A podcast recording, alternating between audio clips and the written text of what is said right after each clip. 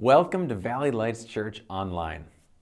Have you ever felt like the walls were closing in on you? Maybe you were in a situation, you're trapped in a place you didn't want to be, metaphorically or physically. uh, maybe you felt like you were running out of options or you started to panic.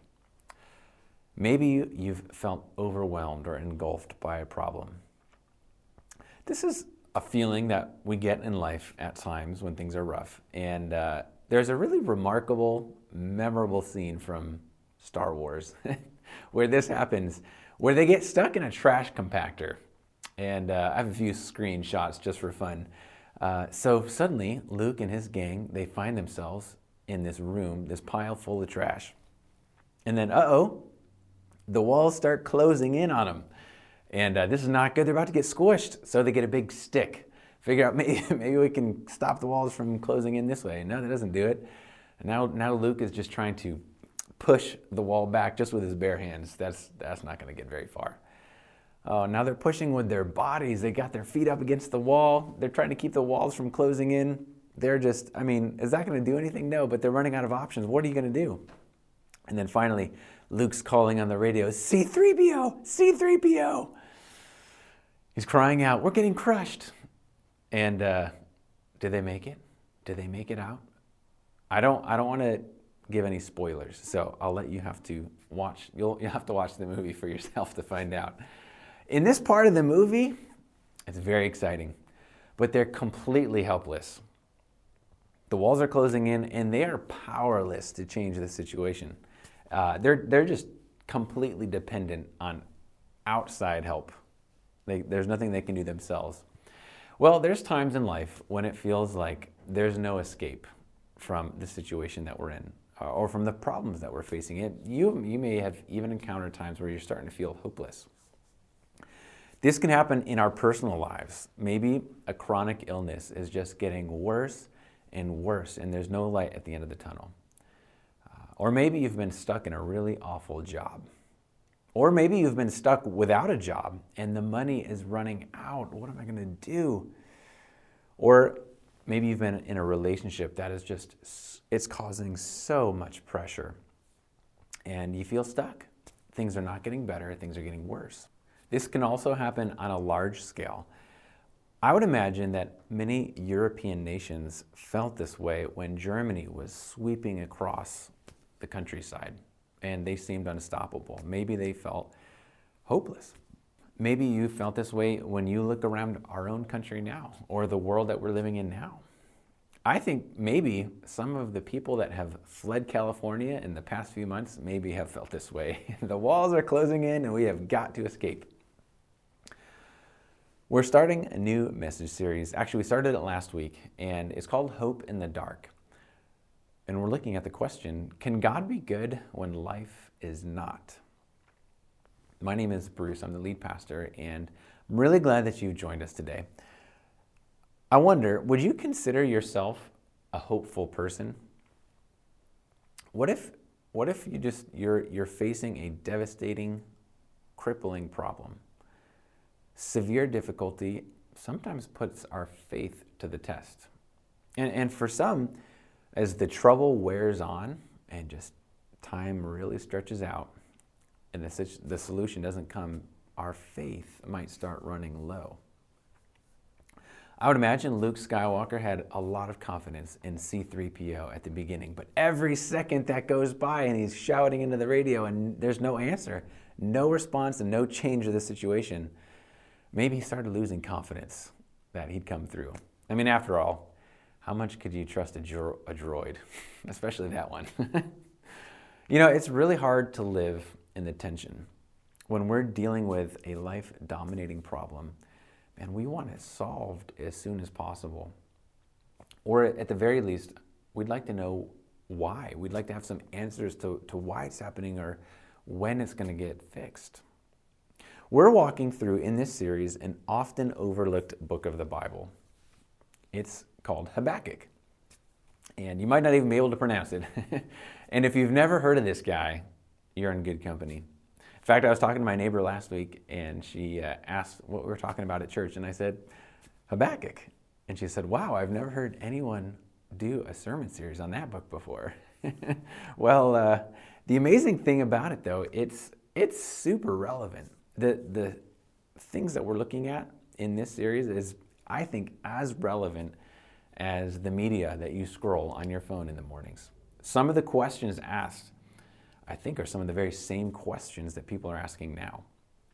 And where we left off last week, Habakkuk, uh, he's a guy that is a prophet. Normally, the prophets get a message from God and they talk to the people what God says, but this is reverse. He's got problems. And so he's asking questions to God.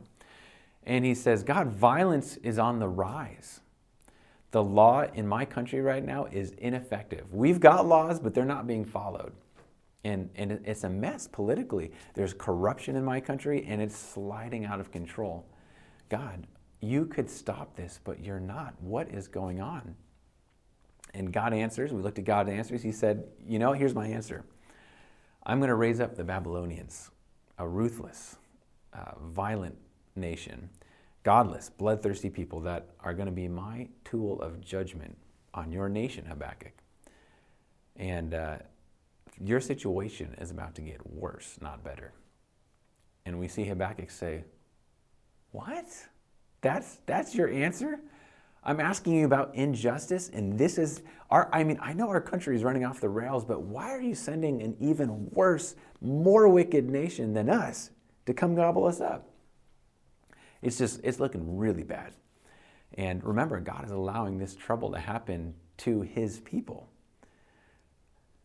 To sympathize, if you look around our world right now, do you see any people doing bad things and they're getting away with it. Have you seen that happen? That's injustice. When, when people do bad things and they just get away, that's unjust. And oof, that just burns us. We also feel a sense of injustice when bad things are happening to me and I don't deserve it. We feel this is unjust what's happening. And when that's going on, many people are tempted to walk away from God. Maybe they'd say, I'm praying, I'm asking God for help, but He's not doing anything, He's not answering. I'm hanging on by a thread. My hope is hanging on by a thread. So, chapter one ends with no resolution, there's no miracle, and God's solution seems worse than the original problem. Chapter two opens like this Habakkuk, he says, I will stand at my guard post and station myself on the lookout tower.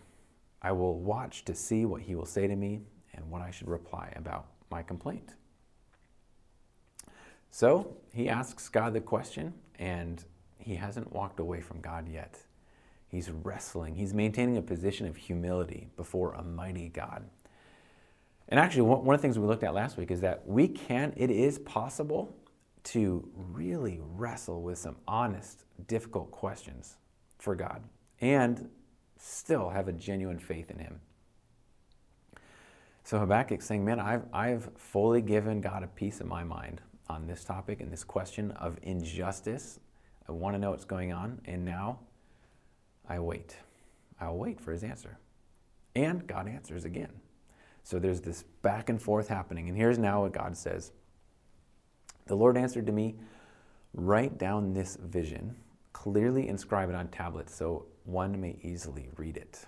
So basically, he's saying, I'm, I'm going to answer your question by giving you a peek into the future. God says, For the vision is yet for the appointed time. It testifies about the end and it will not lie. Though it delays, wait for it, since it will certainly come and not be late. So, this vision that, that God's talking about, he, he's talking about this moment of justice when all of the wrongs will finally be made right. It's coming, it's on the way. And actually, what we gather from this book is that justice will come ultimately, but not immediately. Justice will come ultimately in the end, but not immediately. All those people that, that do com, that commit crimes and do evil things, it really seems like they're getting away with it. And actually, some people get away with it for a long time. You know, we'd, we'd, prefer, uh, we'd prefer instant karma. I don't know if you've ever heard that phrase before. Um, I don't believe in karma. But there's this phrase that instant karma means someone gets some an immediate payback for something bad that they did. And here's, here's a quick example of what that looks like. Don't do it. Ooh.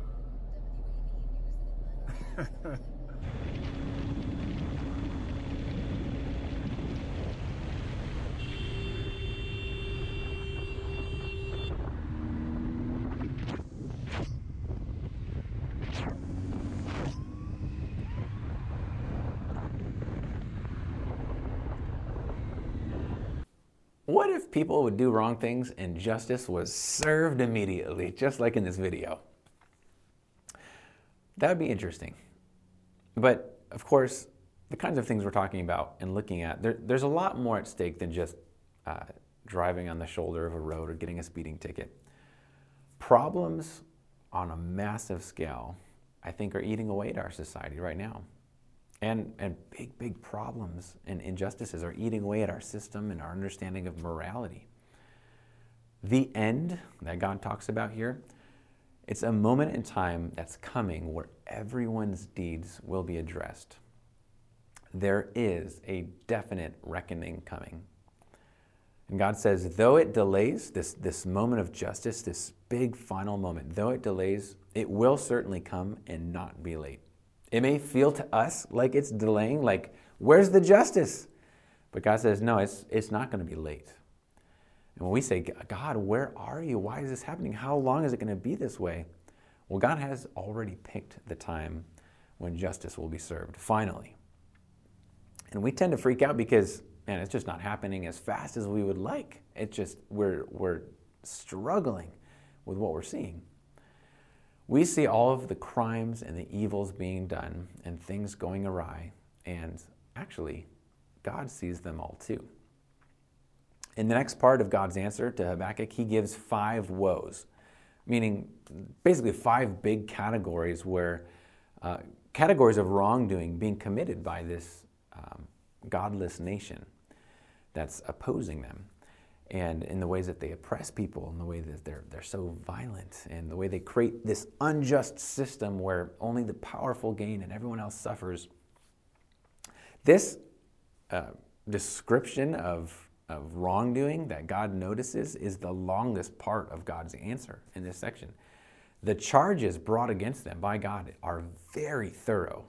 God doesn't miss anything. Every stroke of injustice is being tallied up. And at the end of that, Habakkuk must have realized wow, God's not asleep at the wheel like I thought. He's paying attention to it all. He must have realized that God will work out his plans in his timing. Actually, we too can have confidence that God will work out his plans in his timing. There's just some trouble though, because there's a gap between now and that final justice coming at the end. And things might get pretty hairy in between now and then for us. Things may get awful for us that believe and that walk with Him. God seems to be okay with that. That's an uncomfortable thought. In Habakkuk 2:4, God says this Look, his ego is inflated, he's without integrity. And he, referring to the godless person, the, the person that just makes up his own rules for living, grabs for what he wants. In contrast, though, the righteous one will live by faith. We are to live by faith, trusting in God, clinging to our hope in Him, even when things are very dark. There was a young couple back in the 1940s that uh, decided or realized that God was calling them to be missionaries in Indonesia. And uh, so here's, here's a photo of them. This is Russell and Darlene Deibler. And they were newly married and went to a foreign country to share the good news about Jesus with people that had never heard about him. And the work was extremely difficult. In fact, Russell nearly died in the jungle on one of his trips, came very close to death. And the work was grueling and very difficult, but they were motivated. And during the year 1942, they were in the middle of all that, and no one would have known that World War II was about to break out. And they're in Indonesia, which is in the Pacific Southwest, and they began getting reports that the tentacles of Japan had surfaced. And they started reaching out in every direction. And one by one, all of the islands in the Pacific were starting to fall to the incredible military power of Japan. And they would send shock troops, uh, really brutal uh, soldiers, just that would just kill left and right. Um, they were known for ruthless, whimsical killing, um, in addition to just torture and mistreatments of all kinds. It was it was terrible. Actually, if you, you can still read about it now, it just it, it makes your stomach turn um, to read about the, the atrocities done by these troops. And uh, at one point, Russell and Darlene and a few other workers were uh, had, they had the opportunity to leave the country that they were in. And there was a ship laying an anchor, and in three days it was about to leave. And they were, they were trying to get all of the, especially the women and the children that wanted to leave um, out of the Pacific Northwest, or Southeast, I should say. And uh, so they, they decided we need, to, we need to pray. Does God still want us here to continue our work, or does He want us to go? And of that, the band of workers, including this couple, um, on the day that the ship left, they had, none of them wanted to leave. They had all decided that God had called them to, to stay. And three days later, they got a report that that ship had been torpedoed and none, there were no survivors. And so they stayed, and they had already had confidence, but they especially had confidence at this point that no matter what happens on the road ahead, that God wanted them to be there no matter how difficult things would get, God would move them in the right direction. So finally, reports came that the shock troops had landed on their island. That must have been a terrifying thought that there's no military, there's no police, there's no there's nobody to stand between these troops and where they were in their cottage. And what do you do? There's no escape. The, it must have felt to them like impending doom. The walls were closing in, and they must have felt helpless. Until finally, one, one morning, Darlene was working in the garden around the house, trying to stay busy, and when she looked up, there was an armed Japanese soldier facing her. So his, this whole troop, they, they shoved them all in, inside and they began to interrogate and beat them and make all these demands. Really, began, it began the path of cruelty. And at one point, they yanked Russell away, the husband, and they, they shoved him in a truck. And there's, there was no goodbye. There was no ability to, to have a parting. And he leaned over the tailgate and softly he said to Darlene, Remember one thing, my dear. God has promised never to leave us or forsake us. So the truck just drove off and disappeared. And at that point, Darlene never, she had no idea what was, she, it was probably going to be execution, but she didn't know. They're newly married. They'd been, barely been together, and they have given their lives for, to do the work of Jesus Christ, and this awful thing happens.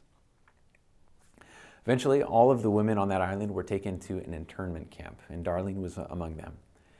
There's a, a thousand women and kids. For years, they they were just stuffed and crammed into horrible conditions. Uh, it was illness infested. Uh, they labored day and night, just brutally worked in the sun, barefoot, um, hardly any clothing. Endure, they would just endure watching the death of their friends, watching their kids starve. And they experienced the brutality and the cruelty of their captors day in and day out. There was beatings and humiliations. There was pains and um, all kinds of horrors that they, they experienced in that camp. It's really fascinating. At one point, the uh, camp commander had noticed that there was an illness spreading through the camp. There were many, but at one point there was a particular illness that he thought was being transmitted by breathing. And so he had ordered all of the women to take what little cloth they had and to make face masks and that and commit and require them to wear it at all times. At one point, there was a woman who was just uh, laboring out in the in the just hot jungle sun, and she had let it drape over one ear only. And when that was discovered, she was brutally beaten, and uh, everyone had learned at that point not to disobey orders. I thought that was fascinating. given our situation. But eventually, there was a report that had reached Darlene that Russell, um, they were in a, they were, all the men were in another camp, and probably in even worse conditions. It was torture for her, not knowing how he was doing or um, day to day if he was surviving or what would happen.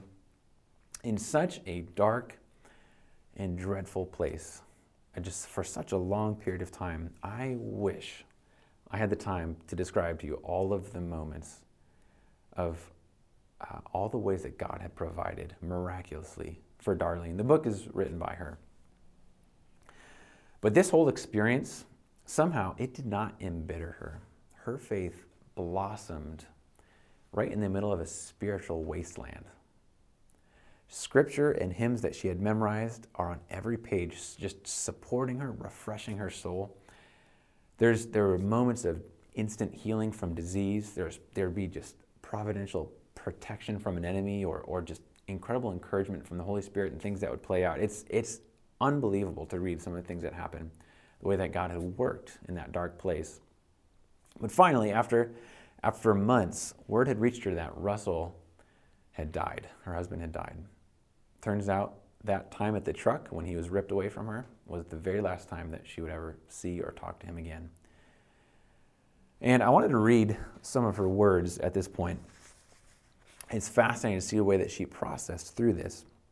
She said, when she got the news, she said, I grasped my ladder and rested my forehead against one of the rungs. I closed my eyes, trying to assimilate the awful, cold hopelessness within me. Three months, Russell had already been dead. Three months, he'd already been buried. She didn't know it until now. The terrible finality of it overwhelmed me. I was too new to grief to know how to handle it. And she was just processing it. A lot, a lot of bad things had happened already, but this, this was intense. She said, I wanted to sob until the fountain of my tears ran dry. I felt vulnerable and young, desperately needing the strong, comforting arm of the shepherd. Who can bruise and make whole again? Who can break, then restore that which is shattered to a thing of beauty? From force of habit, I just laid it all out before the Lord. She, she writes, Never once did God interrupt me while I told him everything about the past and the present, the timing, what I was feeling, what I was not feeling, how the future looked, and the oppressive feeling of aloneness. I waited to hear what my Lord would say, and silence answered me. It's very similar to what Habakkuk writes in his letter, waiting on the Lord's response. And she says, Suddenly my Lord was there, standing in the cathedral of my heart. And from his word, written upon the scroll of my memory, he began to read these words from the Bible. He has sent me to bind up, bind up the brokenhearted, to comfort all that mourn, to give unto them beauty for ashes, the oil of joy for mourning, the garment of praise for the spirit of heaviness.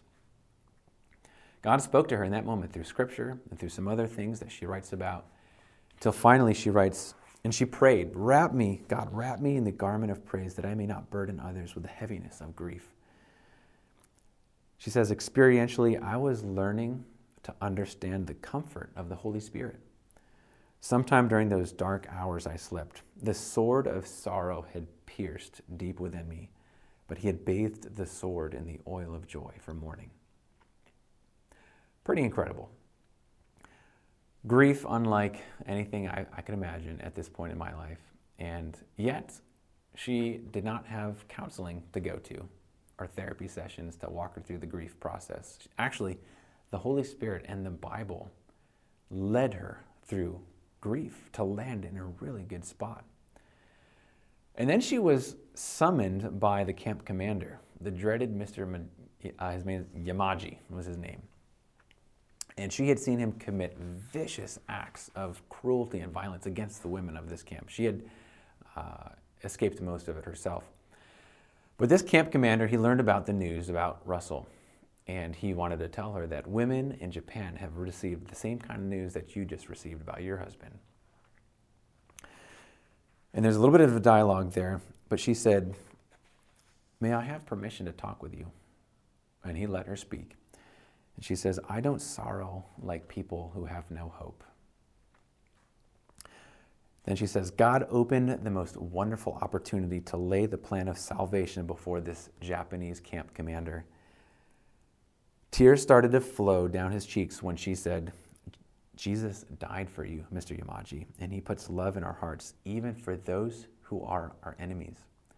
That's why I don't hate you.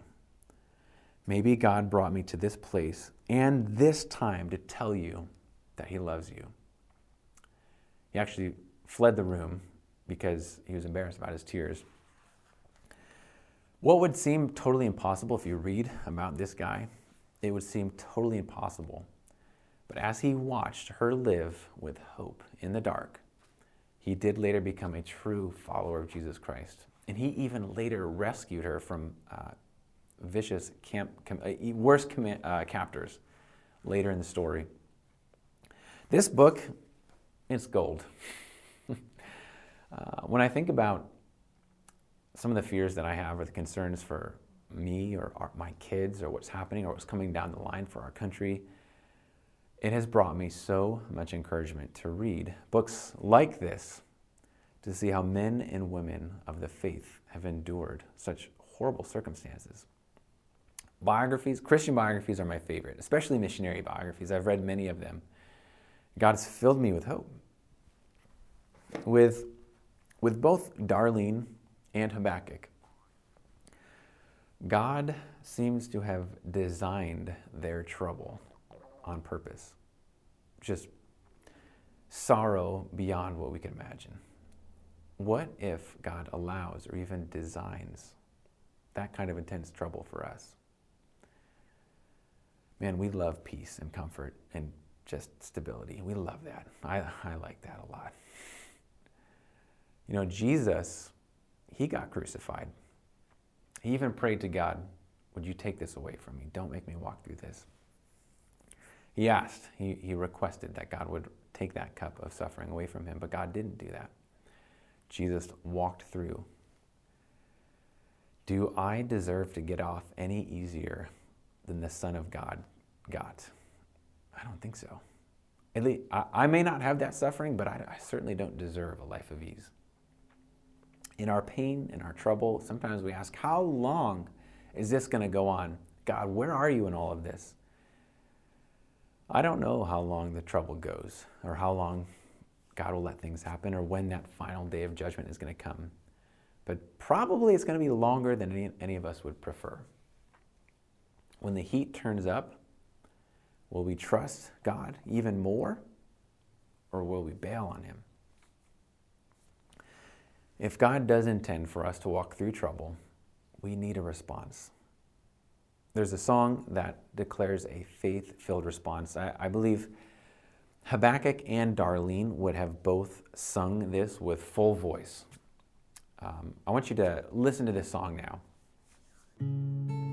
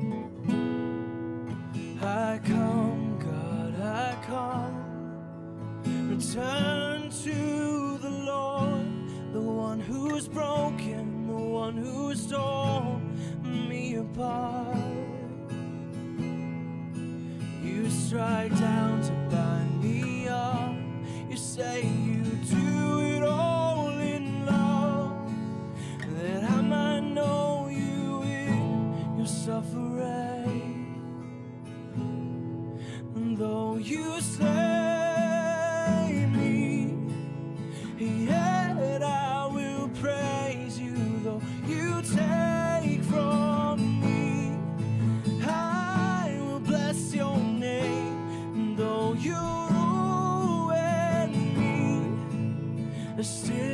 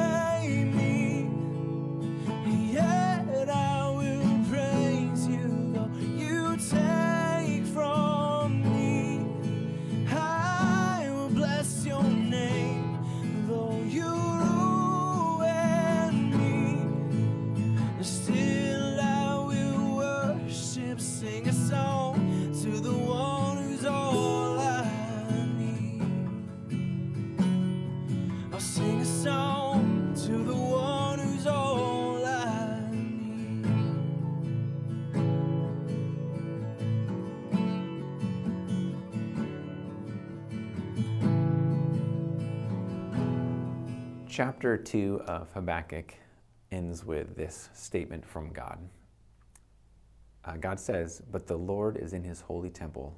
Let the whole earth be silent in his presence. God sees everything, and he decides what happens on this planet.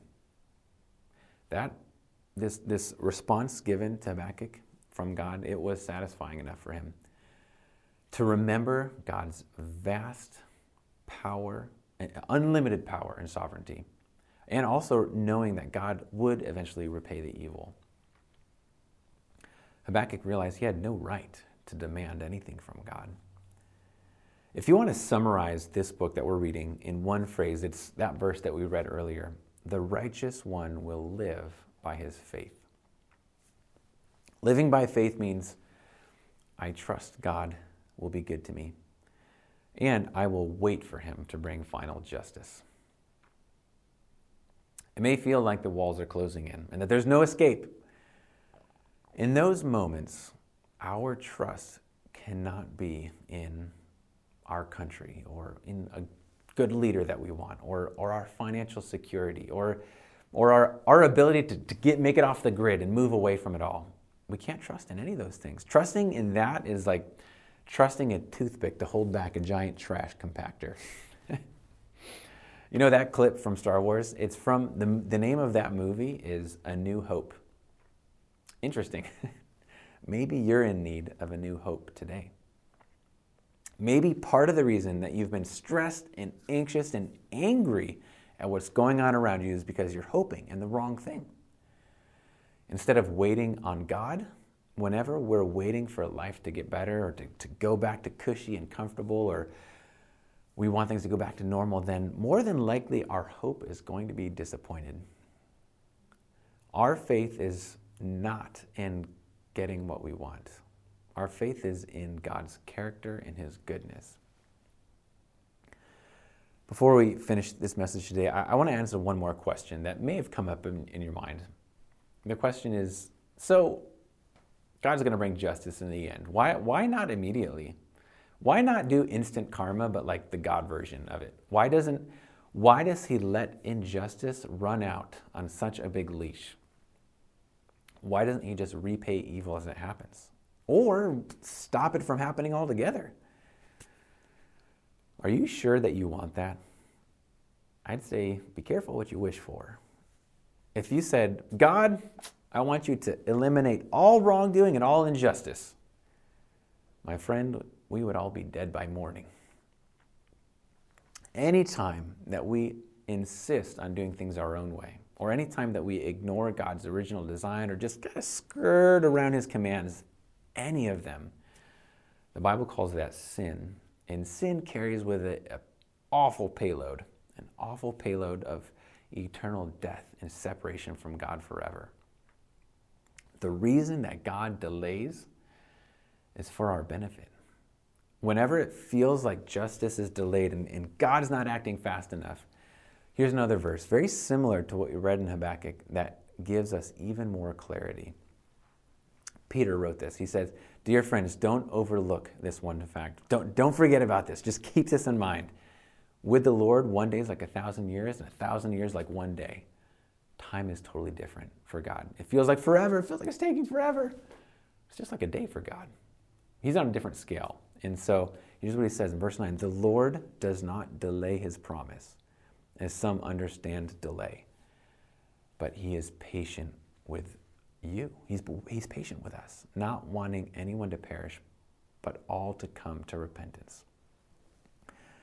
God lets all kinds of injustice out on a leash because he's giving space and time for people to repent. And th- this happened in Darlene's story with that camp commander. It's unbelievable, but true. And then Peter says, But the day of the Lord will come like a thief. You'll never know that that day of justice is coming, but we won't be able to calendar it out. On that day, the heavens will pass away with a loud noise. The elements, you know, the physical stuff we can touch and see, it's all going to burn and be dissolved. And the earth and the works on it will be disclosed. When God finally rolls up history, two things are going to happen. One, all evil and godless people will be repaid, and it is not going to be pretty. Second, the other thing that'll happen is that all who stayed faithful to Jesus, under, even under oppression, will be very richly rewarded. And it's going to be really, really good. Those are the only two categories. If you want to be among those whom God saves, it is time to get right with Him. And we do that by turning away from my way of doing life. I place my hope only in God.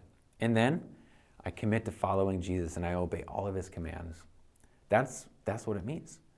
And if you're not sure where you stand with God, let us know. It is really worth it to get this figured out. There's actually there's nothing more important in life than getting crystal clear on this. Am I right with God? Let us know. But Mark, on, on email or on the, on the chat right now, you can let us know that you want more info on this. We would love to be a help. This is why we're here. This is why we've got a church. And this is why a year ago we started meeting. We're small and relatively new as a church, but um, you know we can't offer a whole lot of things, but we can offer Jesus Christ. And the other thing we can offer is community. My guess is for those of you listening and watching right now, you're probably in a time in your life when you could really benefit from getting around some good people. You probably, if you, if you could use some good friendships and, and some people that are a positive influence, just helping move life in the right direction, then you're not here by accident. This is, this church is a group for you. I, I could introduce you to people in our church who already would say, the people here have become like a spiritual family to me. So if you want more information about joining with us, let us know that too. Mark that on the chat or send us an email. This series is called Hope in the Dark. Last week we looked at wrestling with God. This week, or today, we looked at waiting on God. And next week, you know, you might say, my situation is really awful. My life is wrecked. My body is wrecked. You know, it's great to know that things will get better, that I just need to wait and have faith, but what do I do right now? How, how can I bear the trouble? Is God really good though? So, next week, the, the last message in this series is embracing God in the valley. Really hope that you join us. Let's pray together. Father, I declare right now that you are good. And for those that follow you, you will not rip us off. There are all kinds of trouble that we face in life, things that even you allow or even design. And that's, man, that's sometimes a difficult thought to wrestle with.